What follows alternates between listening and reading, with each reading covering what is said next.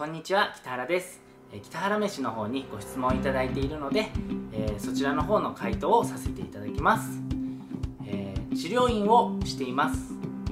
北原さんのウェブマーケティング集客を実践していきたいです。何からどうやって学んでいくと良いでしょうか？集客を学ぶならどこが良いでしょうか？よろしくお願いします。はいえーとですねすごく大きなご質問ですね。勉強方法っていう部分ですよね。で、えーうちがやっているマーケティングを勉強したい集客しあの実践していきたいっていうことなんですけどえっとですねうちのやってるマーケティングってお話ししても多分実践できないと思うんですよ。あのマーケティング自身も、えーマーケティング自体10年とかもうやってるのでいきなりうちのやつを実践って言ってもどこから学ぶね、どこから手を始めていいかって言っていっぱいいっぱいになっちゃって多分できないと思うんですよね。なので、まあ、北原飯見てもらいながら、えーどういう風なくくりになっているのかっていう全体像を感じ取れるといいですよね。はい。で、えーまあ、マーケティング勉強したいっていう方に、えーまあ、お話ししてるのがまずホームページちゃんと作ってくださいっていうことを言ってます。あ、まあ、事業をやられてるそうなので治療院の事業をされているので治療院のホームページがあると思うんですけどまずホームページをちゃんとやってください。あと SNS やってくださいっていうこの2点ぐらいですかね。まずまずは、まあ、もっといろいろあるんですけどまずこの2点です。でビジネスを治療院という形でされているので、えーそこにお客様が来てもらうことが正解だと思うんですよね。なのでそこをどうしたらできるかっていう視点で作っていってください。でまずホームページです。ホームページをしっかり作り込む。しっかり作り込むっていうのは今よりもいいホームページはもっとないのかなっていう視点で文章を学んだりだとかデザインよりまあ文章ですね。文章を学んだりとかアクセス動線アクセスしてもらった人がどこをどう見て、えー治療院に行きたくなるのかっていう部分を、えーしっかりと見て、えー数字で測定していくといいです。でその測定っていうのは現地の問い合わせ数です、えー今の、えー問い合わせ数と、えー例えばじゃあホームページをしっかりこう作り込んでいくぞってなった時に今のアクセス数と、えー1ヶ月後2ヶ月後3ヶ月後のアクセス数からの問い合わせ数が増えればそれが正解じゃないですか。新規のお客様の問い合わせ数を増やしていくことでマーケティングレベルっていうのがこうすればいいんだっていうのが分かっていくので。なのでまずご自身のところに来る問い合わせをちゃんとカウントしてください。でこれ言うと新規入客と勘違いされる方はいらっしゃるんですけど新規問い合わせ数です。新規入客っていうのはあの治療院もそうだと思うんですけど忙しくなってくるとどんどんどんどん新しいお客様が受けられなくなってくると思うんですよね。もう予約の隙間がないっていう状態で。で新規入客カウントにすると反映点になればなるほど新規入客って少なくなってくるので必ず新規問い合わせ数を増やすホームページは何なのかっていう視点で学んでください。あの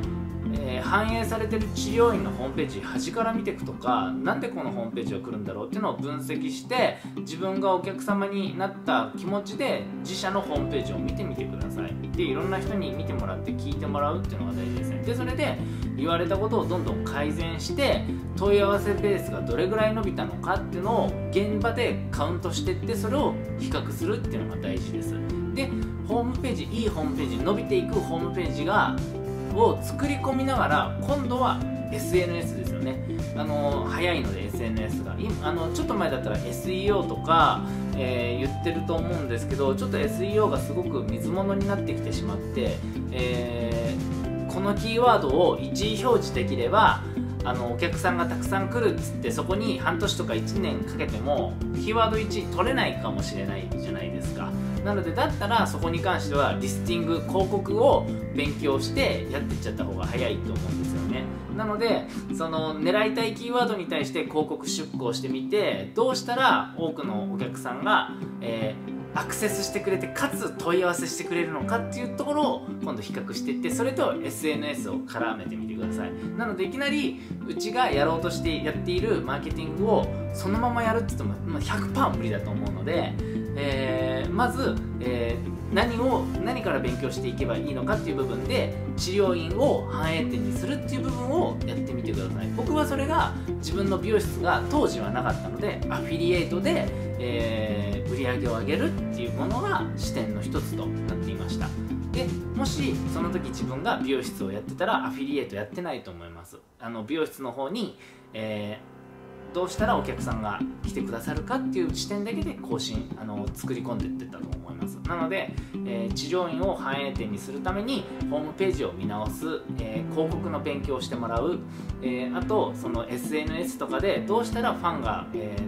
ファンファン化していけれるかっていう視点この3つぐらいを勉強できればいいんじゃないですかね。はいこの辺からやってみてください。ああとどこから学ぶのが良いでしょうかっていうのがあるんですけどそうですね。なんか、ま、あまりこう学びすぎてもやりきらない方がいらっしゃるので例えば SNS だったらこの人とかホームページだったらこの人とかってやってあの学んでもいいかもしれないですね。セミナーとか出てってもいいかもしれないですしただそのこう何て言うんですかねあのずれたことをそのまあためにならないことってのはないと思うんですけどちゃんと実績がある方から学んでいけれるといいと思うんですけどそうですねやっぱりこう北原飯もそうなんですけど無料勉強会で無料で学べること多いと思うんですよ。なのでインターネットで無料で落ちてる情報もあると思うのでまずそういうのを端からインプットしていってみてください。でこの人から学んだ方が良さそうだなっていう判断ができるぐらいの知識はつけた方がいい